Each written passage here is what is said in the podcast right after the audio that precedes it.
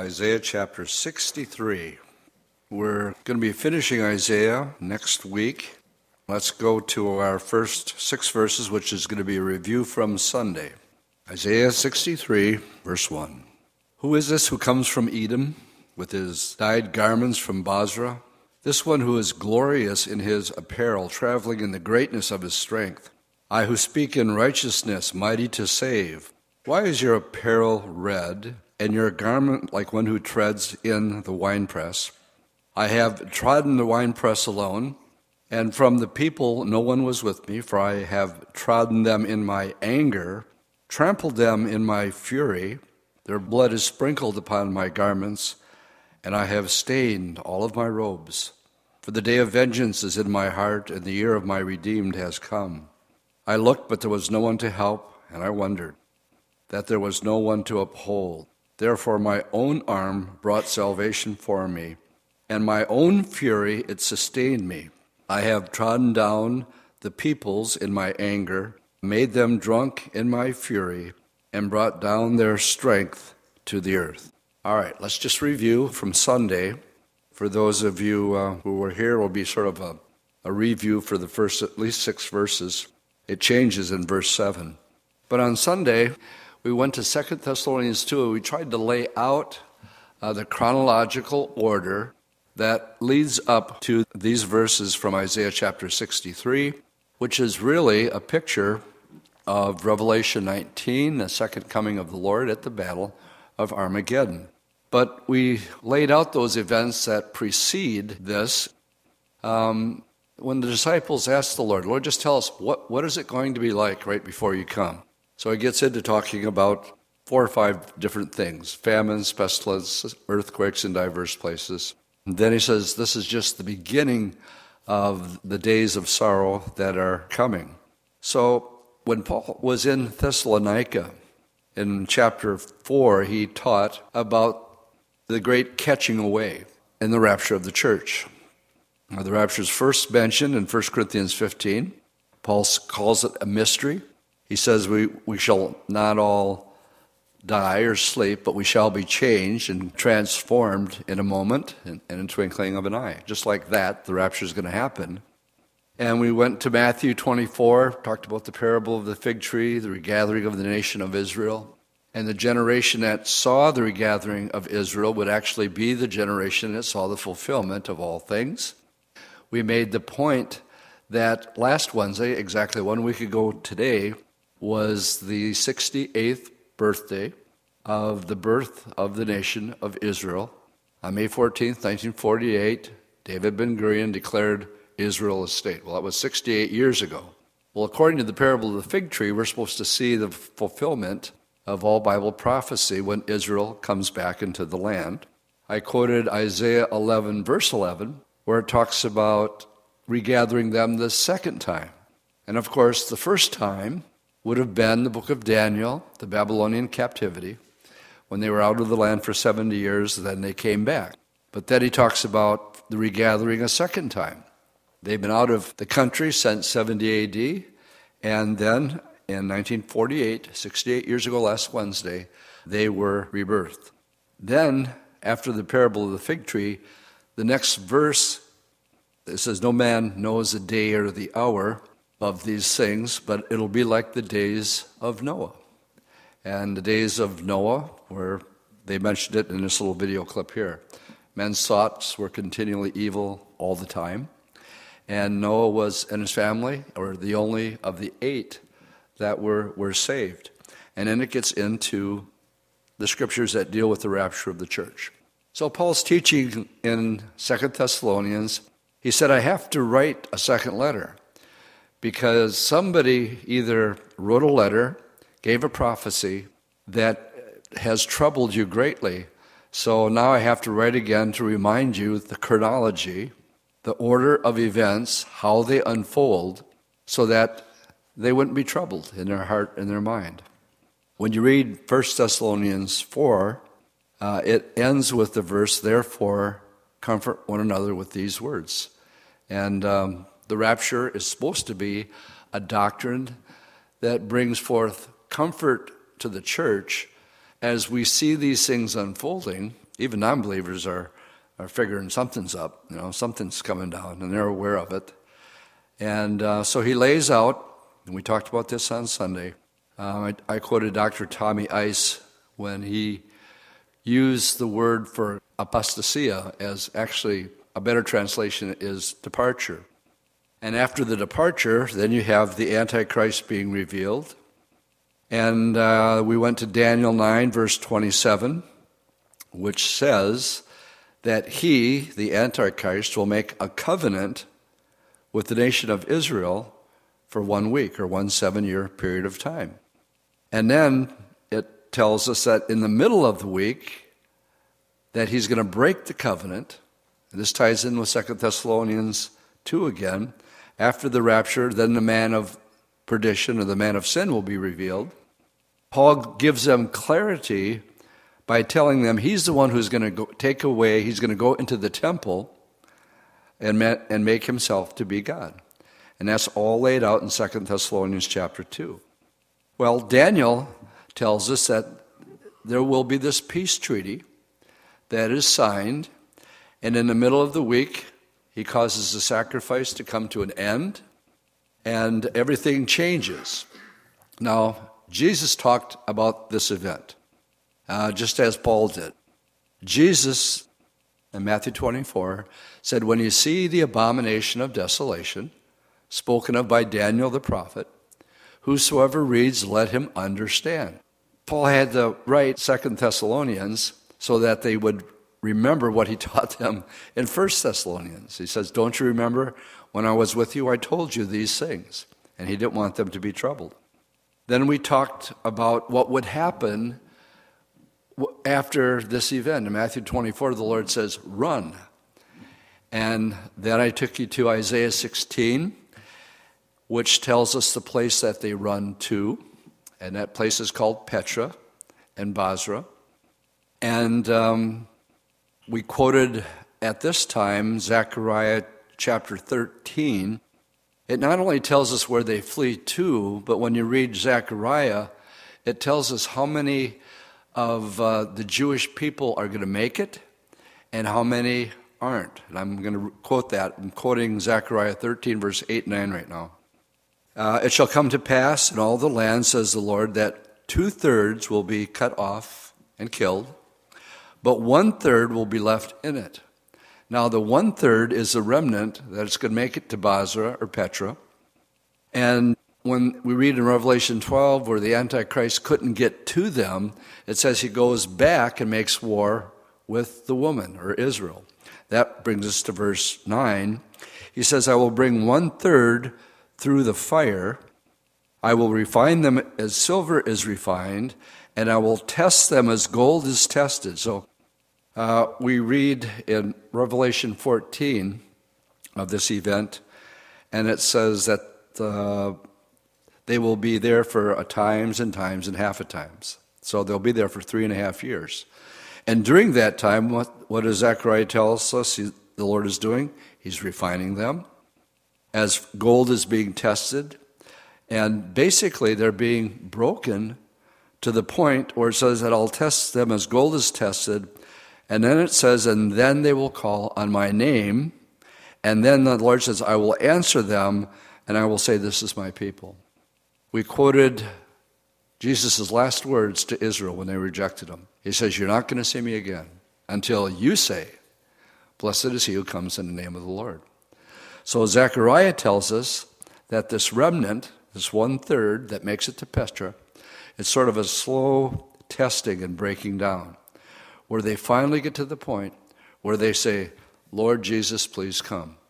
And he says, I will answer them, and this is my people. And that brings us to Isaiah chapter 63, where we have the fulfillment. We read more detail in Revelation 19. What we have in here is who is this who comes from Edom and Bozrah? Well, that's modern day Jordan.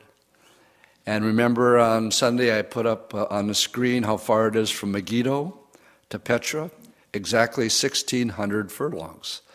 And it's exact, I mean, right to the number. And it says the blood will come up to the horse's bridle. Um, for 1,600 furlongs, the exact distance from uh, Megiddo to Petra. And, you know, it's the nations of the world that are gathered together. I quoted Psalm 2.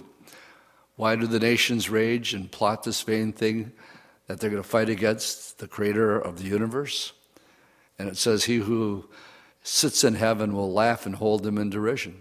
The, the utter futility of thinking you can fight against the creator of, uh, of all things. So, as we get towards the end of uh, the book of Isaiah, as we look at the first six verses of Isaiah chapter 63, um, this is yet future. It has not yet been fulfilled. We are we're watching uh, this little video that shows us, uh, they quoted uh, 1 Thessalonians 5, that we are to know the times and the seasons. And when they begin to intensify, well, when these things begin to happen, right? Then look up because your redemption draws nigh. Really good place for an amen. Okay, so that's a little background, and I know it's a review, but in these times, it's an, an important to have the right chronology. I'm going to be quoting McGee in just a little bit as he talks about um, um, these events in particular, um, the tribulation period. So that's the six, the first six verses. We went through that. If you weren't here on Sunday, you might want to pick up the DVD on that one. All right, verse 7. Let's read 7 through 19.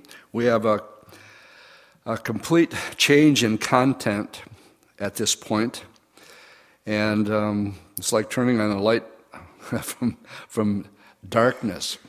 It's the prayer of the remnant says, I will mention the loving kindness of the Lord and the praises of the Lord, according to all that the Lord has bestowed on us, and the great goodness towards the house of Israel, which he has bestowed upon them according to his mercy, according to the multitude of his loving kindness. For he said, Surely they are my people, children who will not lie. So he became their Savior in all their affliction, he was afflicted, and the angel of his presence saved them. In his love and his pity, he redeemed them, and he bore them and carried them all the days of old. Now, a lot of this is going to uh, be talking about, um, um, like down in verse 9 here, in their affliction, he in their affliction he was afflicted, and the angel of his presence saved them um, I believe referring to the Lord supernaturally preserving them for the 40 years. His presence was in the cloud. Um, it shaded them during the day, and it was a fire of light by night. And that was there for that was there for 40 years. And when the cloud moved, that's when Israel moved. When the cloud stopped, that's when they stopped. And they got the manna every single morning. The angel of his presence saved them and we have the Shekinah, literally glory of God, uh, over them uh, every day for, for 40 years, supernaturally protecting them. And even though they d- did that, in, in verse 10 it says, But they rebelled and grieved his Holy Spirit, so he turned himself against them as an enemy and fought against them. Now, in here it says Exodus 23, verse 21. I'm actually going to have you turn there to the book of Exodus. Let's go to chapter 23 and uh, look at verses 21, 20 and 21. Exodus 23, verse 20. He says, Behold, I send an angel before you to keep you in the way and to bring you into the place which I have prepared. And he's talking about bringing them into the promised land. But then he says, Beware of him and obey his voice. Do not provoke him, for he will not pardon your transgression, for my name is in him. All right, let's go back to Isaiah 63. And um, this is, you know, when, when they were provoked, we had um, the serpents rising up and biting them. And they began to die off.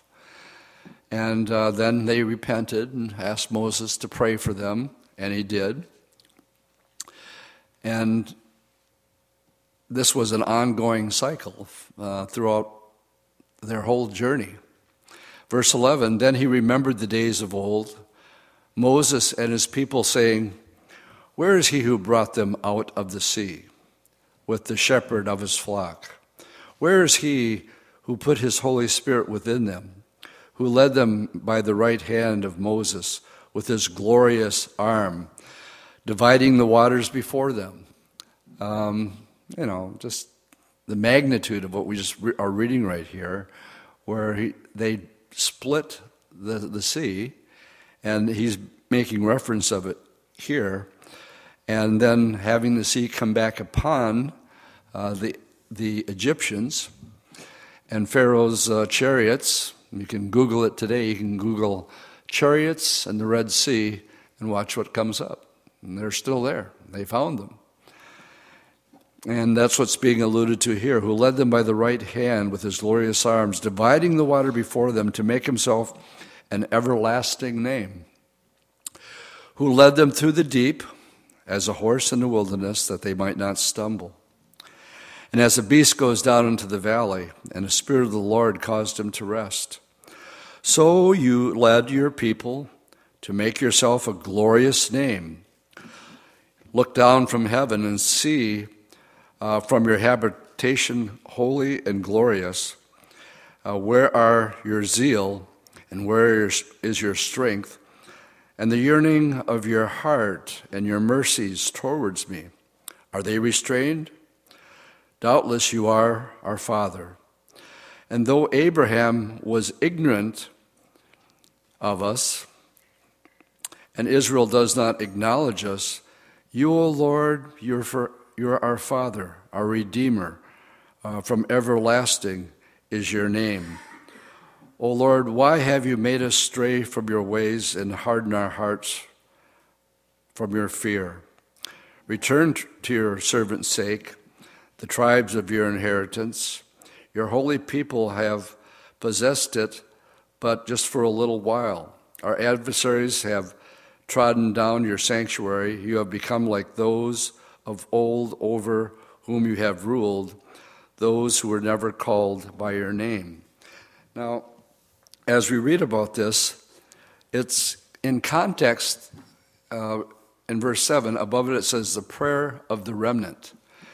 And it's actually really speaking of what the remnant goes through as they're reliving and recounting all that God has done for them in the past, He's doing for them again in the future.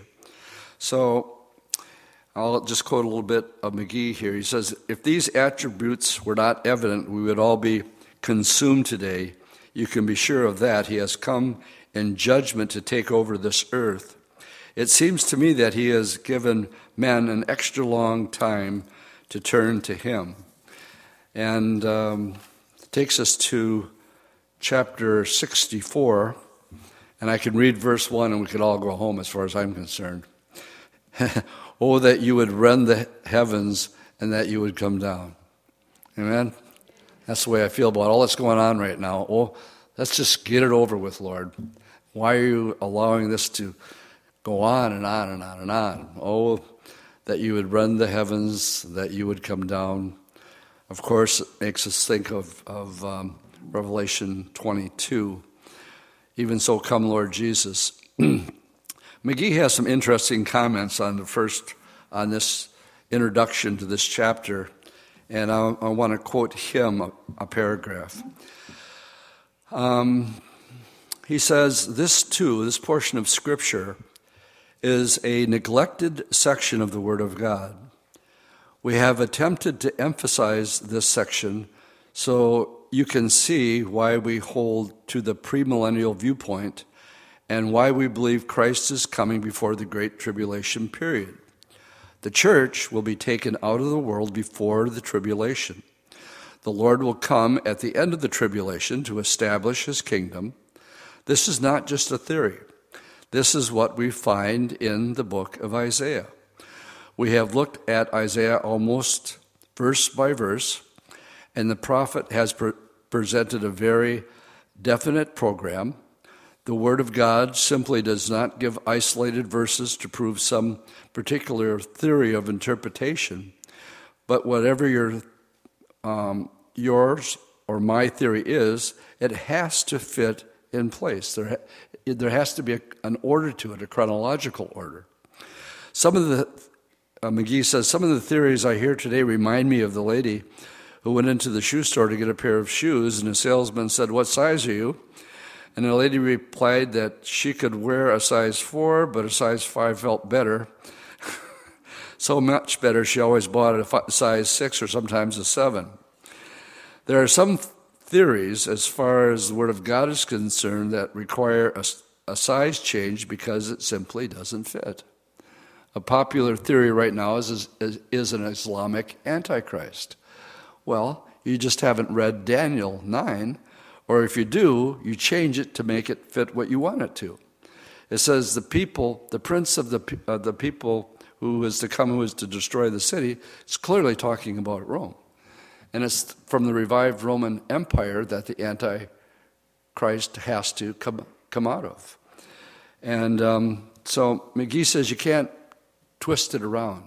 And if you follow the, the chronology here, what it lays out for us as we study through Isaiah is um, a pre trib perspective. And just going verse by verse through, through um, Isaiah.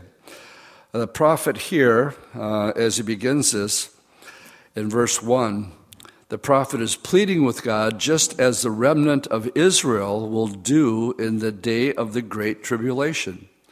This scripture is not written to us. The church is not in view here. It is addressed to the remnant of Israel. But as believers, we can identify with them. Our prayer today should be for the return of the Lord. So we want to say amen to that? Amen, Lord. Even so, come, Lord Jesus. But it's clear in this section that Isaiah is predicting uh, Israel's prayer during the Great Tribulation period. And it's what they're going through. It's the remnant. Two thirds are destroyed, so, uh, but the, the, there's, this chapter is putting an emphasis on what they're going through and how God is dealing with them while they're in this place for times, times, and half a times. So let's um, get into it here, picking it up now in verse 2, where we're told, as fire burns brushwood, as fire causes water to boil, to make your name known to your adversaries, that the nations may tremble at your presence. Just as fire makes water boil, so the presence of God would make the nations tremble. Uh, today, the nations are not conscious of the existence of God, they do not recognize Him. Um, but there's going to come a time, um, I believe during the Ezekiel 38 war, and that's going to happen either before, during, or after um, when the Lord comes for His church. Ezekiel 38, verse 3. When you did awesome things for which we did not look, you came down. The mountains shook at your presence. For since the beginning of the world, men have not heard nor perceived by the ear, nor has eye seen any God besides you. Now, of course, this is familiar from the New Testament, where it says, Eyes haven't seen, ears has, hasn't heard, neither has it entered our minds the things that God has prepared for you. He actually has rewards, um, promises. Uh, I like the, the thought of pleasures at his right hand forevermore. What does that mean? I don't know, but it sure sounds good to me. And I read the promises in, in Revelation 2 and 3. You're going to have a new name. Rudy, your name's not going to be Rudy. I don't know what it's going to be. And um, we're all going to have different names. Clearly, one of the promises is that you're going to rule and reign with him on this planet during the millennial age. Our home will be in the New Jerusalem, and evidently we'll have uh, access to this planet the same way that the Lord came and went with his resurrected body. He told the parable of the talents. And he says, if, if you've been faithful in little now, I'm going to cause you to be faithful over more later.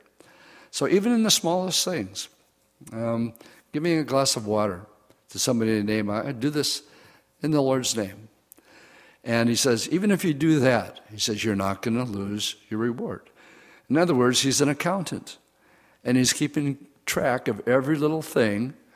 Every time you share, every time Lane or Paul gets up here and talks about we could use help in the nursery or on the yard crew or whatever, just taking that part, say, like, I, like uh, Isaiah said, Here I am, Lord, said me. I'm available. Uh, if, if it's not ability, it's really availability. Are you available? Are you just willing? And um, so this verse here is this is where it originates from. Um, and we read it again in the New Testament. Verse 5 uh, You met him who rejoices and does righteousness, who remembers you in your ways. You are indeed angry, for we have sinned. In these ways we continue, and we need to be saved. Now, again, this is in context here the prayer, um, again, of the remnant. And then these verses that we're familiar with. But we are like an unclean thing, and all of our righteousness is like filthy rags. Well, here's another one that we um, is quoted, I believe, in Romans. There's none good, no, not one. All of our best deeds are as filthy um, rags, and we all fade like a leaf. Again, here's just the brevity of, of time. I got the word just a couple days ago. Uh, a very good friend of mine, Dave Gonzalez, um, 20, over 20 years ago, he came up from Southern California and he, he pioneered um, a Bible study in Menomonie, Wisconsin. And um, he would call me once a week and he'd say, Please talk me out of going back to Southern California. Um, I'm not sure I can handle the snow. and he would call me once a week and say, Please talk me out of it. So I would. And um, what I found out is he, he died on Monday. And just like that, he's gone. And he's home. And he's finished the race. Um, he did go back to Southern California, by the way. His wife uh, passed away. And um, pastors of church, I was talking to Chris Quintana yesterday and asked him if he knew of Dave Gonzalez. He says he's three miles away. And, um, and you just never know. So when we read here, and it tells us that our, we fade like a leaf, you know. You're born, dash, you die. Or you're born, dash, hopefully raptured. but either way, the, the brevity and the certainty of it is there. And, you know, studies like this, it's really tough when you're raising young children or you're having wedding plans and you don't want to think about stuff like this. And yet, um, this, is, this, is one of the, this is one of the great reasons that we go chapter by chapter and verse by verse through the Bible. It makes us deal with stuff that we ordinarily wouldn't want to deal with. Somebody want to give me an amen on that? I mean, I'm forced to do it. I can't skip around it. And say, this is too heavy. I don't want to lay that on people.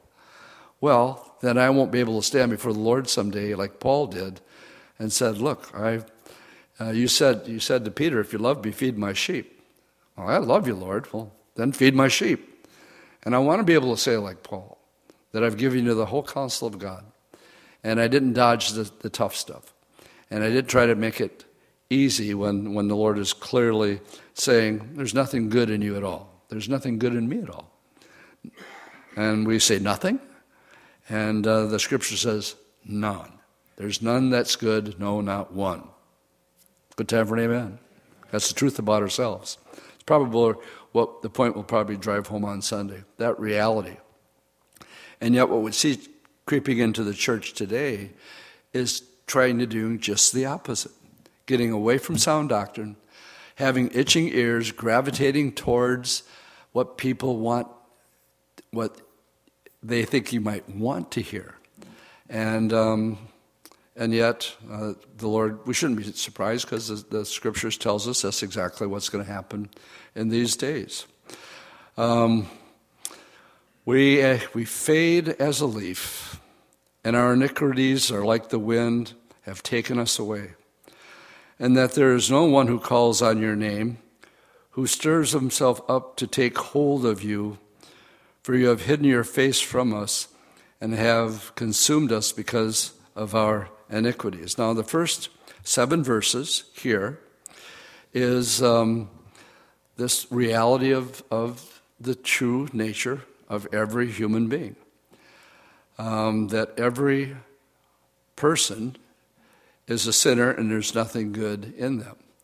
Now, but it's interesting though that when a person is born again, that you become a new creation. Old things pass away, all things become new. And now he talks about making sure that you do good works. James talks about this. And not that the good work saves you, but it proves that you are saved. And somebody want to give me an amen on that? The book of James is saying faith without works is dead.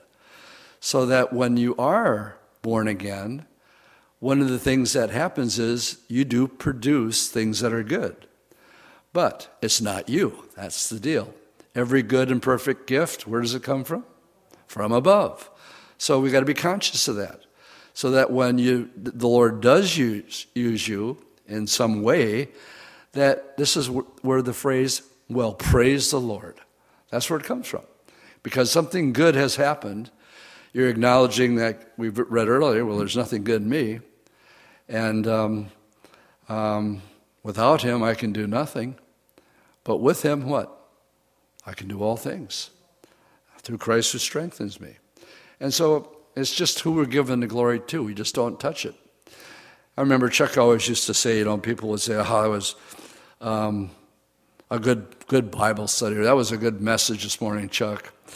And Chuck said, "You know, you just need to be gracious and say thank you, and in the back of your head, you better be saying, Lord, it's only you, and I know it's only you." And he often would tell that story, and need to. In verse 8, it changes uh, from that, from our nature. But now, O Lord, you are our Father. We are the clay, you are the potter. Here's another verse that talks about that. We're a new creation. Poiema is the idea here of this new creation. And we are the works of your hands. This is what Psalm 139 is all about. Uh, David is in awe fearfully and wonderfully made. All the days were laid out before me when, when yet there was none. You knew me and wrote down my whole life even before I was in the womb. So the question on the abortion issue is when does life begin? The answer is before you're even in the womb. God knows you, has laid out your days. And then he says, Oh Lord, this is too, this is too awesome. Uh, and it just blows my mind if I count how much you think about me.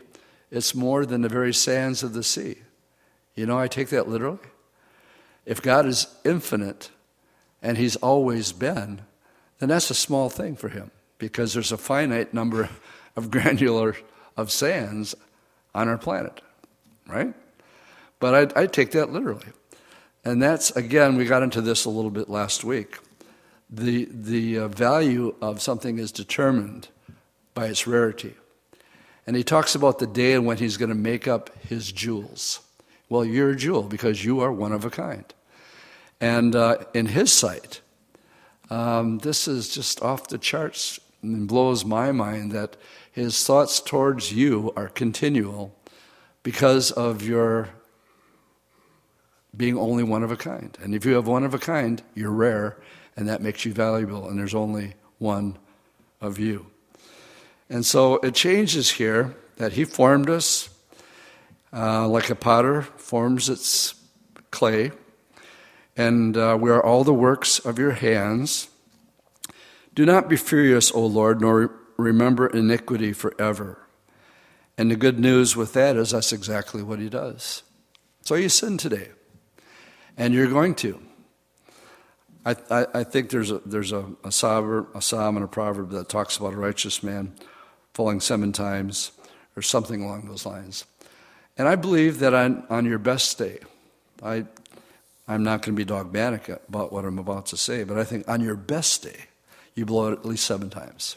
I think that's what that means, either in thought, word, or deed, or action in some way. And so, knowing that, um, we have this wonderful clean slate every single morning where it says His mercies are new every single day. Provided 1 John 1 9 comes into play that if we confess our sins, then what does it say? He's faithful and He's just to forgive us of our sins and to cleanse us from all unrighteousness. The whole book of Hebrews is about Jesus being a high priest who continually intercedes for us. And it's superior to the Levit- Levitical priesthood that had to intercede on behalf of sacrifices on a daily basis. But over and over again in the book of Hebrews, it says one sacrifice for all time, so that now we have a high priest who continually lives to make intercession for us. So when you do sin in thought, word, or deed, uh, in your own mind, we're, we're told to pray without ceasing, right? And so you thought something weird and it was totally off the wall and it was sin and you know it. You say, Lord, I blew it. I am sorry. And I pray you forgive me for that. And He will. And He's faithful in doing that. And He will not remember your iniquities forever. Matter of fact, He says He'll separate them as far as the east is from the west. Well, how far is that? About as far as you can get. And then He says, I'll remember them no more. I wish I could do that. You know, my mistakes uh, from my past or my youth, I know they're, I know they're forgiven. No doubt about it. I stand upon this book rather than my emotions. I just wish I could forget. Well, the great thing about being God is that when He says He chooses to forget, you bring up some sin that you've been repented of for at least 20,000 times, and he, he goes, What are you talking about? I have no recollection of that. The first time that you prayed it to be forgiven, I forgot about it. So why bring it up again? He remembers them no, no more. And that's his attribute. Verse 9, nor remember iniquity forever. Indeed, please look, we are all your people. Your holy cities are wilderness. Zion is a, is a wilderness. Jerusalem is a desolation. Our holy and beautiful temple, where our fathers praised you, is burned up with fire, and all of our ple- pleasant things are laid waste. Will you restrain yourself because of these things, O Lord? Will you hold your peace and afflict us very severely? Um, closing thought in chapter verse 12 here. McGee says the, the prophet closes this chapter with a question Will God refuse to act? The remainder of Isaiah's prophecy is God's answer to this question.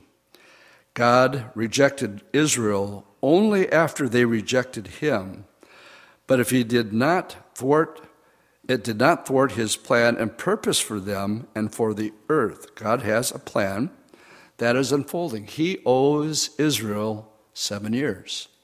So we have to get through this, what we call a dispensation, where in that period of time called the age of grace, or the time of the church, the church age, it has a beginning at Pentecost. That's where the church was birthed. But it has an end too. And that's the rapture. When the fullness of the Gentiles comes in, then it says all Israel will be saved.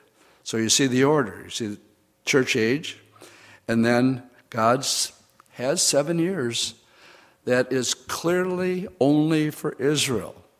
And again, this goes back to McGee and his uh, people who want to put in their own theories and interpretations.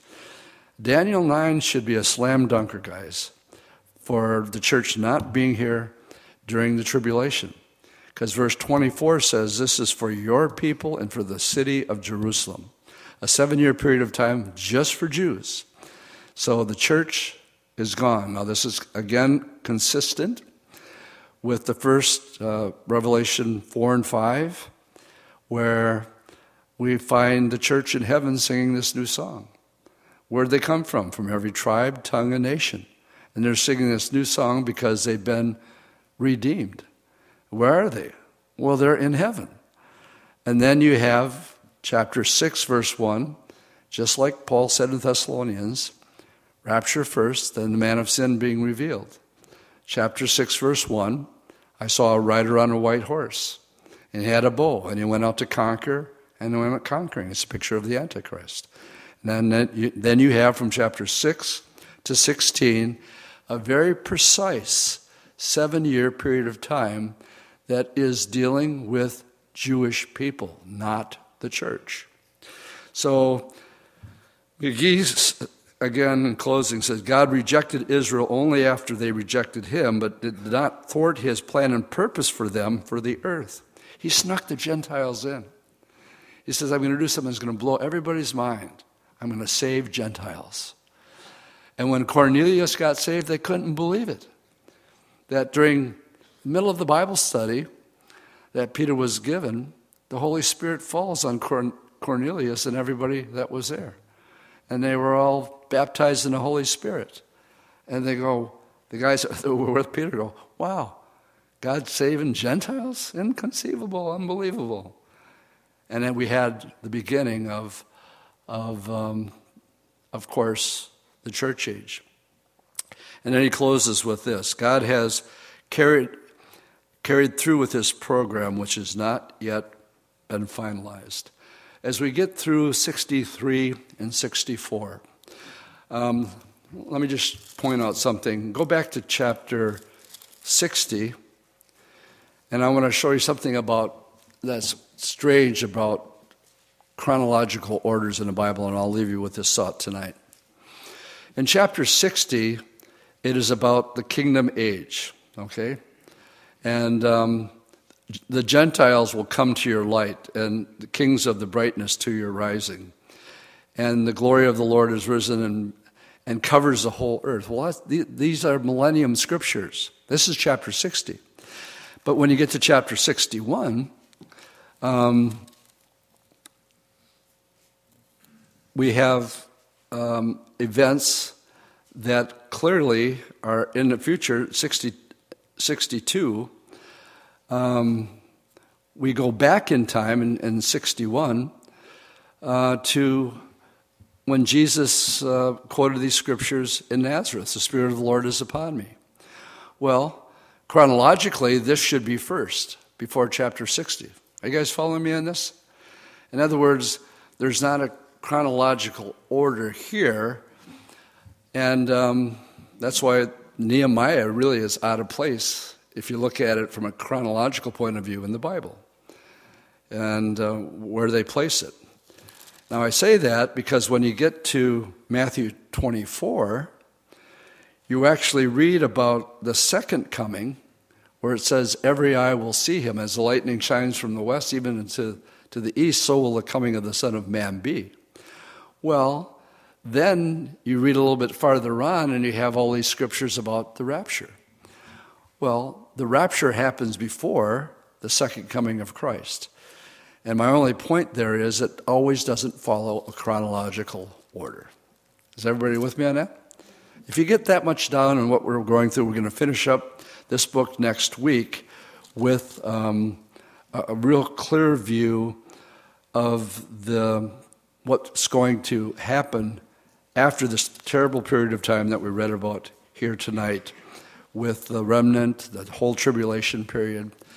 How the, the book will end, of course, is the kingdom age, some of the things that will be taking place during the millennium. And in saying that, let's go back and we'll read one more verse. Let's look at chapter 64, verse 1. Oh, that you would rend the heavens and that you would come down. Amen? Let's pray. Lord, oh, that you would come. Thank you for Wednesday nights that remind us once again that as we sang earlier, this world is not our home. We are just passing through. So help us not get all hung up and shook up about things that come and go in our life. We thank you, Lord, that you do forgive us when we blow it and we fall short, that you are this high priest that continually lives to make intercession in our behalf. Too good to be true. And we're so grateful, Lord, for it just creates this attitude of gratitude that we have. We can only offer you that which you ask, and that is the sacrifice of our praise and our gratitude towards you. So we do love you, Lord. We thank you for your grace being new every morning. And Lord, as we finish up the book of Isaiah, we thank you for the glorious future that lies ahead. In Jesus' name, amen.